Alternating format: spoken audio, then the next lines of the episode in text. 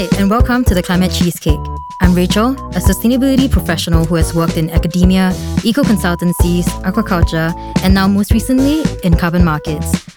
The Climate Cheesecake is brought to you by the Cheesecake Collective and powered by Artwave Studio. If you like our content, please subscribe and give us a positive review on the platform of your choice. I had a really, really good lunch today. My ayam panggang was damn nice and moist and juicy. Oh. What do you eat for lunch? I also had chicken rice. Why we like chicken? ah? I don't know. Well, I feel a bit bad to be honest eating chicken. Cause Why? do you remember the chicken shortage last month? Last month, isn't it still happening now? It's still happening, but it started last month, right? Okay, yeah. I wasn't actually in Singapore, but do you do you face like a like a oh my chicken rice store stop stop selling chicken rice or anything? Yeah, I saw some mothership. Oh my god, I saw this mothership video that like this guy was trying to get chicken because he couldn't get chicken anywhere. So he was Yeah. asking like, oh, if you were to sell it to me now, I'll pay like oh, double. Oh, see from like the web, he will willingly buy chicken from the internet. but I guess that's how desperate people were, right? So for those tuning in, if you need a refresher, what happened was last month Malaysia actually blocked the export of chickens to stabilize their domestic supply. And for context, Singapore actually imports most of its live chickens from Malaysia, and the number goes up to about like 3.6 million each month. It's a lot. It's mm. honestly a lot. And so like for vendors like um, who rely on live chickens for, you know, they want fresh, fresh ingredients, right, for their food. For consumers like you and me who basically enjoy these fresh chickens, it was a huge deal because like they couldn't find the chickens they want and then the prices was increasing because everybody's just like, I want my chicken, you know? Yeah. Yeah. Yeah. And I think like why I wanted to bring this up, because I think it's an interesting topic or an interesting event to look at because there is a, a climate element to all of this. And and so I want to dive a bit deeper into the why. Do you know why there was the ban in the first place or why there was this, you know, this chicken shortage incident? People were saying that it was because of like conflict between like Ukraine and Russia. mm, yeah. There was just a lot of that. Yeah. But I didn't get what was going on. But yes, it was mostly mostly because due, due to the Russian Ukraine war, because it blocked off supply for wheat and then chicken feed costs rose and then so overall production costs for chicken uh went up. But there was also a disease element, a disease outbreak element to it. And um, what's interesting for our conversation today, a climate element, because there were changing weather conditions. And so farmers were saying that they're like very, very hot temperatures and then very, very cold. And then your old and young chickens will need different care. For that, they like tried to put blankets or like tried to like open up the, the, yeah, really, Serious? seriously, I heard about that. Or like they try to open up the area more, like if, or like try to put less chickens in one, one area if it's too hot, all that kind of stuff. But it keeps, it kept changing. So it's hard for them to regulate. And I think something that's interesting is also that hens actually lay fewer eggs in hot weather. So that also, also uh, adjusted, you know, the, the the the supply of that in in ways, and it's not just um Malaysia actually. It's, what's interesting, like you say, right? It's it's not just last month; it's happening now. Another thing, another big thing that's happening now is that India is actually um uh experiencing this like really really bad. Wow, it's, it's it's very sad to me. They at first they had like rising temperatures as we all do, and then they had changing rainfall. And then right now they're having a heat wave that lasted from oh. like March to May. Yeah, it's it's been quite bad because and and I think scientists are saying this. I want this. It's it's remarkable because we're in a La Nina um uh, cycle right now, which means it's not supposed to be that hot. Doesn't mean that hot events doesn't happen, but this is like the hottest that they have ever seen since like 1901. So the the the scale of this is is on a level that honestly we knew will come, and and it's here, lor, you know.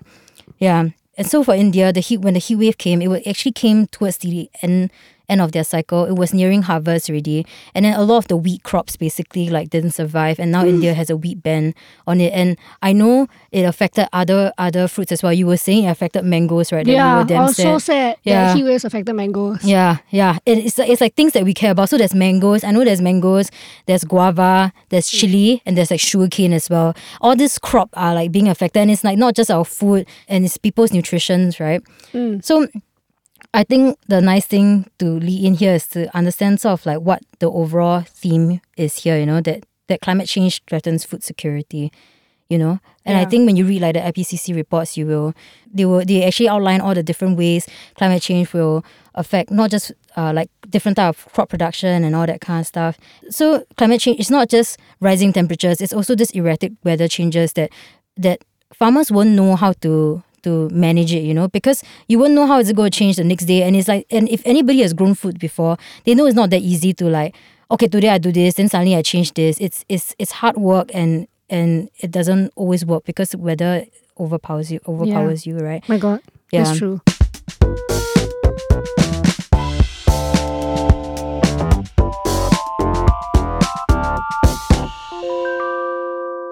I went home the other day, right? Because it it's been very hot in Singapore now, so. Mm. And then I was looking at my plants, and the leaf turned black. You know, like it was just like chowta, That's so like it was just burnt. like, Yeah. I was trying to grow.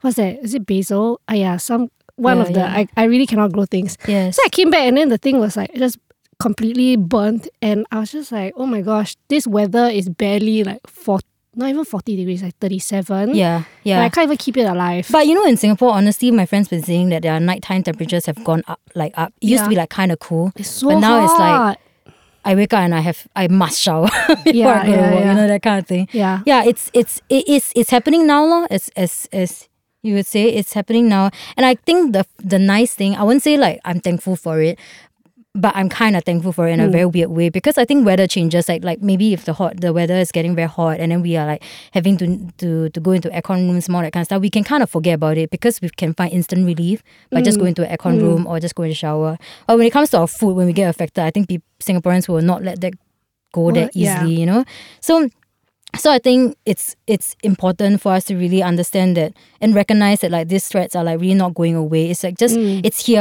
and it's and it's going to get worse. And I don't think we can imagine how it's going to get. it- I can't visualize it. Can you?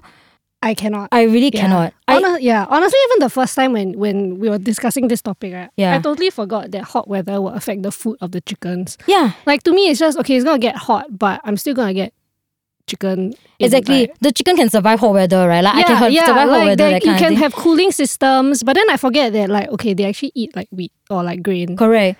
And I think that's the complicated thing about food, right? Because it's not just it, climate is a huge, huge, huge element in all of this, but there are like all this like like trade and economics Mm. that and and that's all that's all happening here, and it's at a scale that we cannot understand because it is it will happen very very eh, too, too real lah, too close to home, Mm. and it's like food moving from one country to another. It's understanding food that's being grown in a place that you probably never never even been before. Most Mm. of us have never grown food before, and I always think it's quite big. Um, yeah, but even so, right? Yeah. Like as much as so, we talk a lot about food security, mm. but as a Singaporean person, I don't think I've even felt the chicken shortage when it happened. Like Yeah. everyone was complaining, "Oh my god, where am I to get my chicken rice or whatever?" Right? Mm. Yeah. But the next day, I went downstairs, There and then was there was chicken rice. Yeah. And there was a long queue at the chicken rice place that I visit. Yeah. And then in the shopping malls, okay, maybe there was some panic buy Mm. that resulted in a lot of frozen chicken like Mm.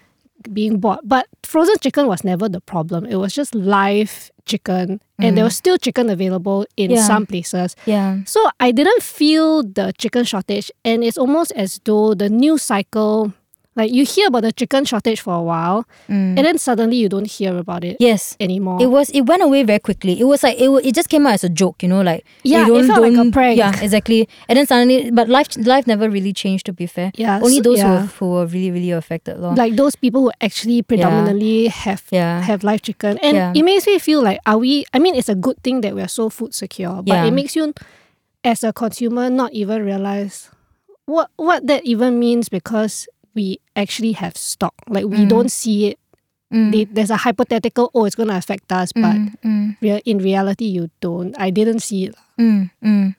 No, you're absolutely right. I think. I, th- I, th- I just think it's, it's too big, long. It's b- way bigger than the regular consumer to to feel it. I mean, if we don't rely on, rely on that particular food, that that like if I don't care about wheat, then it doesn't really affect us also, right? Mm. Like you were saying, like the mangoes thing. I think it comes. You were saying it might. You think it comes from our mangoes come from Thailand, right? i think so I think so. But either way, it's like if it there's there's this I guess there's this distance between um where we are and where food security is. And the scary thing for me is now it's just one place, one isolated place, another isolated maybe Mm. they are not that isolated, but we still have other sources. But what happens when every place is affected? You Yeah. know? That's the scary part, right? But also at the same time, we are very disconnected from our food in because Yeah. Singapore, we don't really have a lot of chicken farms. Yes. We don't really grow much of our Yes, own food. And even as urbanites, you don't grow. And I remember this anecdote. I can't remember who told me this, but one of someone's niece or nephew Mm. asked, oh, they asked their niece or nephew, like, oh, do you know where chicken comes Oh, from? Yeah. NTUC. Yeah, and the, the and the box. kid said NTUC. And Yeah. I'm like, oh, chicken comes from NTUC? Like, Yeah. oh my God. It's weird, like I, I think as in I think you my thing is unthinkable, but like you know the other day I didn't even know that tofu comes from soybeans. I seriously thought like like there was a gap in my knowledge. Where does it come from? I it comes to me it comes in that like watery pond of like tofu. No, but it but it really is it's real. Like people are like that because we have never grown I've never grown like I like tomatoes, I've never grown tomatoes. But I think I think getting that closer relationship and mm. that that this that more real Yeah. relationship with food will help us understand a bit more like how much it took to have like that piece of of ingredient on your plate. Like Yeah. like you know what I mean? Like right now it's like, oh well, I have like my ayam panggang, right? My my nice like chicken. It's just a chicken, but it how long I didn't I don't even know how long it takes to like rear a chicken, the mm. whole process of like feeding it, how much water it needs, how much land it needs, that kind of mm. stuff. But and and and and if we don't develop that, we will never really know the importance of. You just think of it as food, either very very nice or like subs- that call. Yeah. So now people will ask us, okay, then what what do we do, right? You tell me all these Yeah. kind of things. What can we do? I think we just listed one, which was I think get closer to your food. I feel like that's the biggest one because, That's the biggest one. It's the biggest one, but you feel like you're not doing anything. yeah. But it is very. I think it's very very important. Actually, most of the bi- biggest things you don't feel like is doing is Mm. doing much one because it's a mindset change. I think that's that's always what I think like people like you and me will will ask for the most. I feel. Yeah. Yeah. Yeah. And you don't even have to do it because like you care about the environment. You can do it because like you want it to be therapeutic or whatever. And you come natural. I know some friends who like didn't really care about that. But then they did it just because they wanted a safe space that they can just like Mm. um like be with themselves like physically. It doesn't I mean and not exercise, you know what I mean? Like like a very like calm way to be with yourself.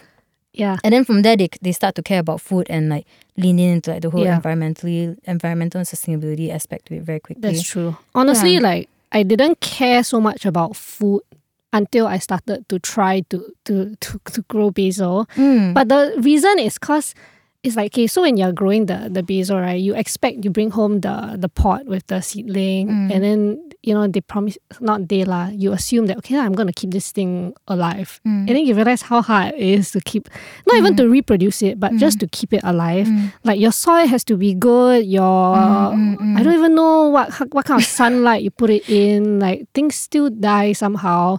Every single plant that I've kept died. Yeah, exactly. I have a nice plant like on my table and it and it recently died. yeah, I am yeah, it's hard. it's damn hard. It's damn hard. And can you imagine if the weather is being a bitch to you? yeah, exactly. Yeah, how the hell are you gonna do with that? I don't know, man. I have no idea. So yeah, and then I feel like once you know that, then you become so intimate to like, oh my god, actually predictable weather Mm. makes a difference. Like I've had to save my plants Mm, from mm, heavy mm, rain because mm. it was going to drown Mm. or like get Mm. destroyed by the wind. Yes. Yeah. Yeah. And I feel like once you understand that, then you start to realize how everything when things change, Yeah. like shit's going down. Like Yeah. your rice is not gonna be able to be harvested on time or Yeah. it's gonna be delayed. Yeah.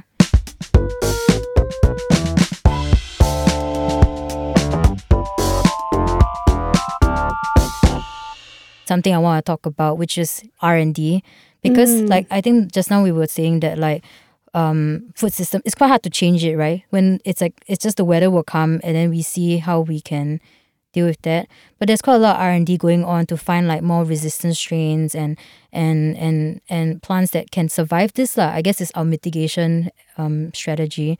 So Temasek actually has this like special rice that they have developed um that can withstand like hotter temperatures and all that kind of stuff. And they're growing it in a vertical farm, you know, the whole like land problem. Yeah. I think that's kind of cool. And there are like all these all these stuff out there that I think we can pay attention to. You know, all this new new new it's not just rice, right? There's like fish and like all the vegetable new tech and all that kind of stuff.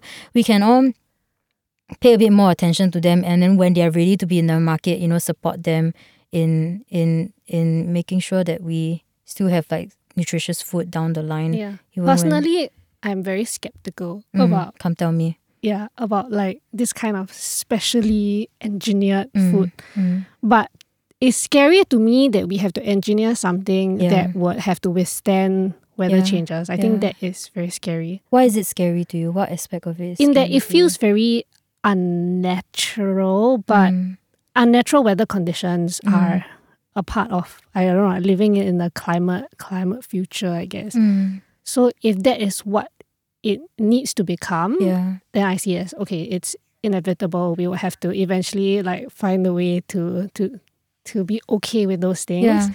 But it could be the new norm. Yeah. Yeah. No, I agree with you. I think I've I've I think I forgot that I used to feel a bit skeptical at the beginning. I Mm. completely forgot about that until you mentioned that because I think I've been thinking about food for a while already when it comes to like the environment, all that kind of stuff. And there's this there's this chef that thinks about like what the new plate of Mm. food will look like, you know.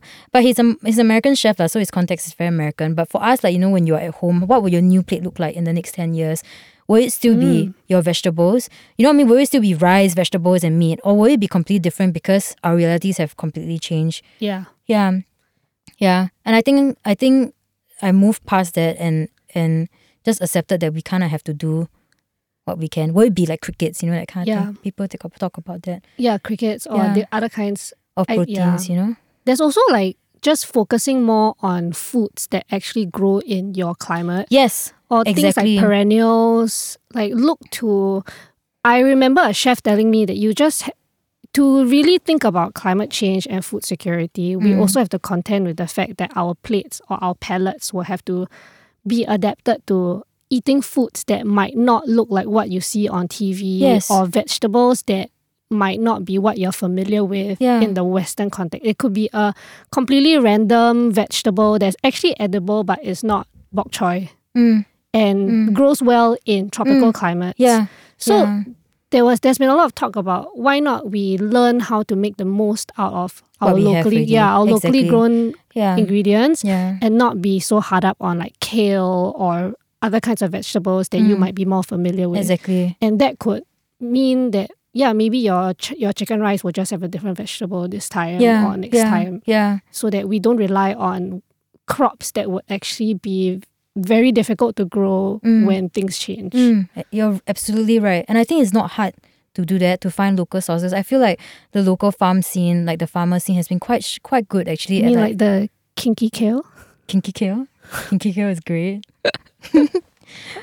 but like kinky Kill and like the fish farmers Oh, and like yeah. a lot of like a lot I think Sustenir as well, all like all these different like um uh local farm. I think they've been doing a really good job marketing themselves and it's nice that restaurants are also picking them up. I know you you go to quite a lot of restaurants that like highlight local food, right? All that kind of stuff. Uh, no. Sorry, I guess so. But I know like Labyrinth, Labyrinth had like a really really cool menu. I think they're still doing it on like yeah, and it's it's very nice. Like there's a whole artist. It's very artistic to me. If you have a chance, I think you should go and check it out. Okay. Yeah, because they were using local ingredients. But yeah, that's something very easy to do. You know, You like when the next time you go, um, have dinner, choose like you know a local a Mm. local a restaurant that uses local food.